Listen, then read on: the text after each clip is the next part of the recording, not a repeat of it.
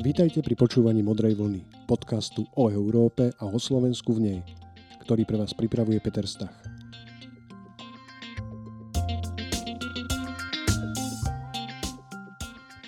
V dnešnom vydaní budem hovoriť o personálnych návrhoch na top pozície v EÚ, na ktorých sa dohodli lídry členských štátov, o tom, v čom bol problém a ako sa vyriešil a pokúsim sa pretlmočiť vyjadrenia hlavných protagonistov do jasnej a zrozumiteľnej reči.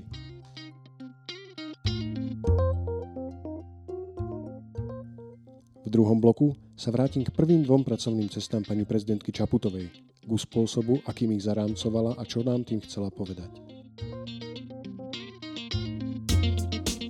No a odtiaľ celkom plynule a prirodzene prejdem k tretiemu bloku, ktorý som si zatiaľ sám pre seba nazval, že čo som našiel v sieti.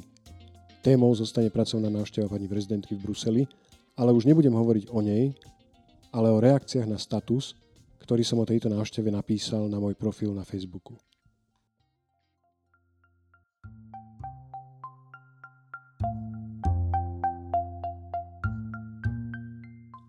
Pred 5 rokmi trvala nominácia predsedu Európskej komisie 3 mesiace.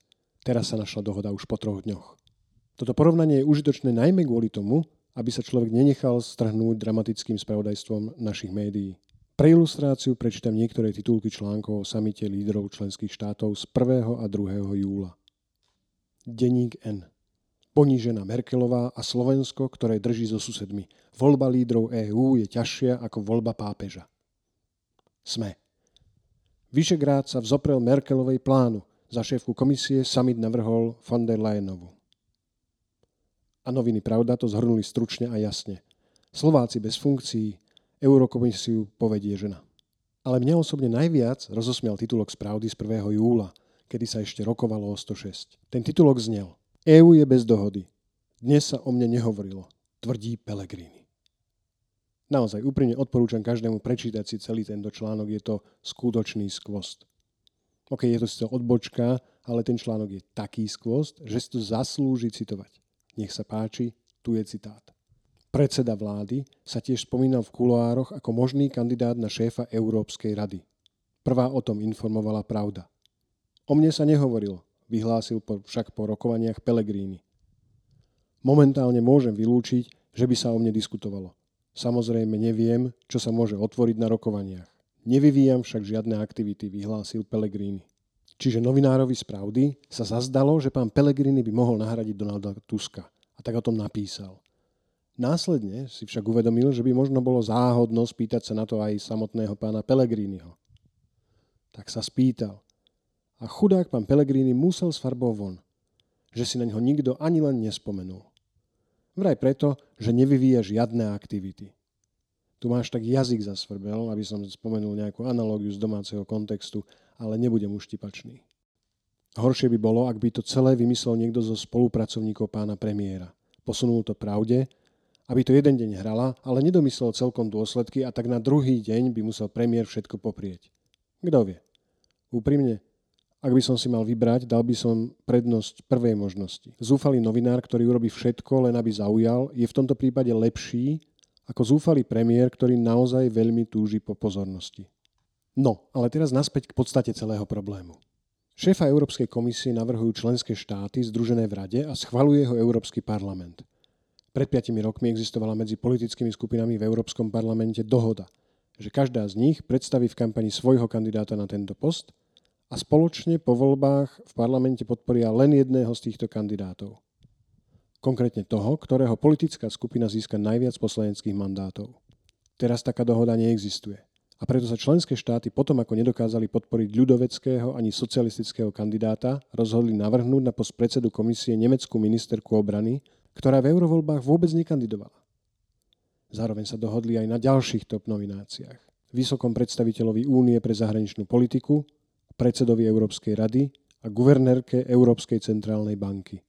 Ak poslanci Európskeho parlamentu schvália nemeckú ministerku Uršulu von der Leyen za šéfku komisie, zároveň tým oslabia postavenie parlamentu pri obsadzovaní najdôležitejšieho výkonného postu v EÚ a posilnia pozíciu členských štátov vrátane takých, akými sú dnešné Maďarsko, Česko, Slovensko alebo Poľsko. Asi sa tu ne, teraz nechcem podrobne venovať tomu, ako k tejto situácii prišlo. Skôr by som chcel vypichnúť niektoré zaujímavé momenty. Angela Merkel v snahe nájsť dobrý kompromis hovorila s každým, ale podľa všetkého nie s vlastnými. Vyjednávači ľudovcov, lotišský premiér Kršianis Karinš a chorvátsky predseda vlády Andrej Plenkovič jej nestáli ani za telefonát. A nezavolali ani predseda Európskej ľudovej strany Jozef Dol, ani neúspešný kandidát ľudovcov na predsedu komisie Manfred Weber, ktorí boli o všetkom rovnako dobre informovaní. Karinš aj Plenkovič sú z nových postkomunistických členských štátov. V štvorke mien nominantov na top pozície v európskej exekutíve, na ktorých sa nakoniec premiéry členských štátov dohodli, je Nemka, Španiel, Belgičan a Francúzska. Nie je tam nikto zo strednej a východnej Európy. Znamená to, že hlavným problémom dnešnej Európy je pretrvávajúce rozdelenie na západ a východ. Po ukončení rokovaní a zverejnení oficiálnych nominácií povedal portugalský premiér Antonio Costa, jeden z vyjednávačov za európskych socialistov, že je dôležité, aby, citujem, tí, ktorí sa pokúsili dohodu blokovať, neboli odmenení. A dodal, že ani Taliansko, ani krajiny V4 nemajú žiadnu z top 4 pozícií tejto súvislosti pripomeniem, že doteraz to bolo inak. Na čele Európskej rady je ešte stále Poliak, Donald Tusk, a Európsku centrálnu banku vedie ešte stále Talian, Mario Draghi. Slovensko ústavy pána premiéra Pellegriniho na začiatku rokovaní potvrdilo záujem o jeden zo štyroch top postov, konkrétne o portfólio vysokého predstaviteľa Únie pre zahraničnú politiku pre pána Ševčoviča. Taká karta však v hre vôbec nebola. Ak by totiž nomináciu na predsedu komisie získal holandský socialista Franz Timmermans, šanca na ďalší zo štyroch top postov pre ďalšieho socialistu, tentokrát zo Slovenska, by bola nulová. Na druhej strane na to, aby zabránil tomu, aby Timmermans nomináciu získal, musel sa pán Pellegrini spojiť s tými, ktorí Timmermansa blokovali. Teda s Maďarskom, Polskom, Českom a Talianskom socialista Pellegrini museli ísť proti kandidátovi vlastnej politickej skupiny a to pánovi Ševčovičovi nejako nepomohlo. Pre istotu ešte raz zopakujem slova portugalského socialistického premiéra Kostu. Tí, ktorí blokujú dohodu, nesmú byť odmenení. A zradcovia musia byť potrestaní, dodávam ja. Ale bolo by chybou, ak by sme si nevšimli, že snaha oslabiť parlamentnú kontrolu rozhodovania únie našla svojich fanúšikov aj mimo jadra odporu, ktoré vytvorilo pragmatické spojenectvo krajín V4 a Talianska. Patria k nim všetci tí, ktorí spochybnili systém špicen kandidátov európskych politických strán. A tak umožnili, aby sa nominantom na šéfa komisie stal niekto, kto si na túto nomináciu nepýtal mandát od ľudí vo voľbách. Takýchto fanúšikov netransparentných dílov za zatvorenými dverami sedelo za rokovacím stolom Európskej 28 10 až 11. Sú to špekulanti, ktorí hazardujú s dôverou ľudí a v konečnom dôsledku škodia európskemu projektu a teda najmä malým členským štátom, ako je Slovensko. Žiaľ, jeden z nich tam Slovensko zastupoval ako jeho premiér. Našťastie však ešte nie je všetkým dňom koniec. Na rade je teraz parlament. Ten v prvom kroku zvolil za svojho predsedu talianského socialistu Davida Máriu Sassoliho, čo mnohí interpretujú ako potvrdenie dohody dosiahnutej medzi socialistami a ľudovcami. Možno je to naozaj tak, ale ja by som bol zatiaľ pri robení záverov opatrný. Parlament totiž nie je pri voľbe predsedu viazaný žiadnou dohodou v rade. Naopak, poslanci majú moc celú dohodu lídrov EÚ zrušiť tým, že neschvália navrhnutého kandidáta a tým vrátia rokovania zase na začiatok. Všetko závisí od toho, koľko poslancov z troch hlavných politických skupín, socialistickej, ľudoveckej a liberálnej, bude tak nespokojných s dosiahnutou dohodou, že sa rozhodnú pre rebéliu. O týždeň sa preto k tejto téme určite vrátim.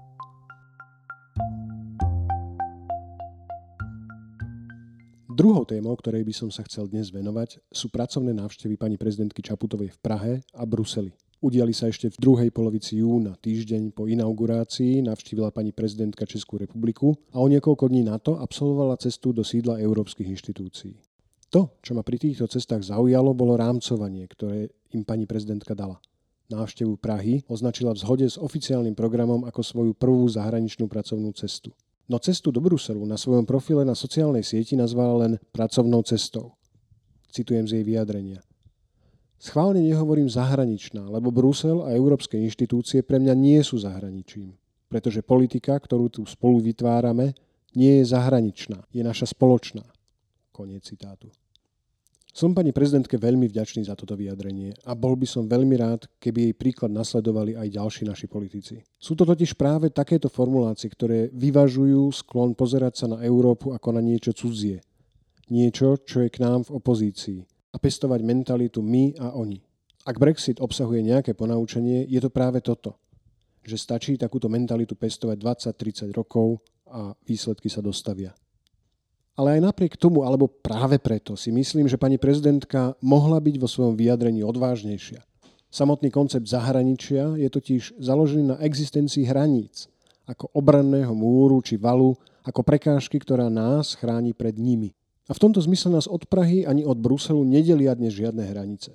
Nič nám nebráni nielen, že kedykoľvek úplne slobodne do týchto miest prísť a zase z nich odísť. My dokonca máme právo pracovať a usadiť sa v nich. A ak tak urobíme, máme právo spolu rozhodovať o týchto mestách, ako ich občania. Máme možnosť voliť a byť volení do ich samozprávy. A ak by sme sa aj rozhodli zostať doma, sme rovnako ako obyvateľia Prahy a Bruselu občanmi Európskej únie. Rovnako sa nás týkajú európske pravidlá. Máme rovnaké práva a povinnosti ako spotrebitelia alebo podnikatelia na jednotnom európskom trhu.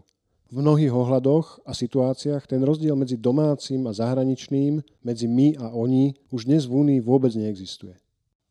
Pani prezidentka urobila dôležitý a chválihodný symbolický krok, keď Brusel ako sídlo európskych inštitúcií výslovne odmietla označiť ako zahraničie. Ja osobne sa teším na deň, kedy v našich hlavách už nebude zahraničím žiadna európska krajina a kedy návšteva Bruselu bude pre nás už len návštevou hlavného mesta.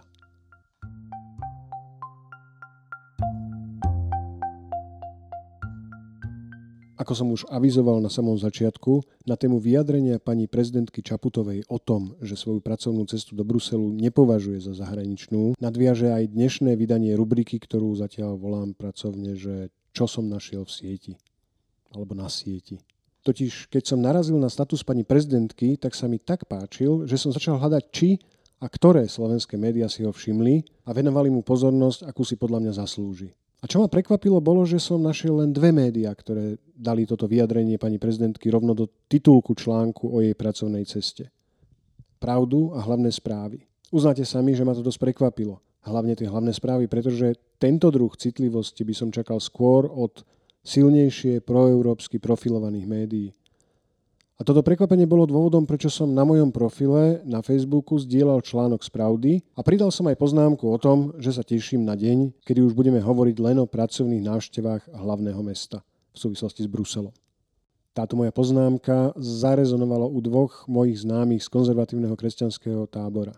A mňa zase zaujali ich námietky, takže som sa rozhodol e, tlmočiť ich tu a krátko na ne reagovať z pohľadu presvedčeného eurofederalistu. Jeden z nich, Marcel Mikolášik, vyjadril presvedčenie, že keďže politické národy, tvorené viacerými etnikami, vznikali v minulosti väčšinou pod tlakom násilia a keďže v DNA EÚ je presný opak, čím asi myslel nenásilie, respektíve snahu o mierovú spoluprácu, tak podľa neho európsky politický národ nevznikne a prípadné zavedenie federácie by bolo od začiatku odsúdené na rovnaký neúspech, ako to bolo v prípade Československa. Podľa mňa táto argumentácia je založená na nesprávnej analógii a preto záver, ku ktorému dospeje, je chybný. Európska politická identita nie je v konflikte s etnickou identitou. Jej prijatie nie je podmienené tým, že by sa človek musel vzdať príslušnosti k národu alebo etniku. Nie je to voľba buď alebo, ktorá bola zdrojom nedôvery a napätia medzi Čechmi a Slovákmi už od objavenia sa myšlienky jedného československého národa. Európska politická identita je identitou kultúrnou, nie kmeňovou. K jej prijatiu nie je potrebné nikoho nútiť, aby sa niečoho vzdal. Naopak, je doplnkom, nadstavbou, obohatením našej etnickej identity. Druhým diskutérom bol aktivista Tomáš Kováčik. Sám seba označil za eurorealistu a jeho výhrada voči federácii vychádzala z pocitu, že už dnes Únia členským štátom stále niečo vnúcuje, pričom nerešpektuje ich kultúrne odlišnosti a federácia by tento trend podľa neho len posilnila. Na túto výhradu zvyknem odpovedať dvomi spôsobmi. V tejto konkrétnej diskusii k môjmu statusu na Facebooku som pripomenul, aká by bola cena za to, ak by federácia v Európe v dohľadnej dobe nevznikla. Pre globálne veľmoci ako Čína, USA či Rusko je partnerom len taká Európa, ktorá je schopná konať ako jeden celok. Čokoľvek slabšie ako Európska federácia je príliš slabé na to, aby dokázalo vzdorovať záujmom týchto veľmocí. Vidíme to v obchode, priemysle, ale aj v oblasti investícií a dodržiavania medzinárodného práva. Dá sa však argumentovať aj inak. Predstava, že Únia nám niečo nanúcuje a my sa môžeme brániť len tak, že obmedzíme jej kompetencie, je založená na falošnej dichotómii my a oni. Ako by Únia bola mimozemšťania, ktorí k nám, dobrým ľuďom, sa snažia nanútiť marťanský spôsob života.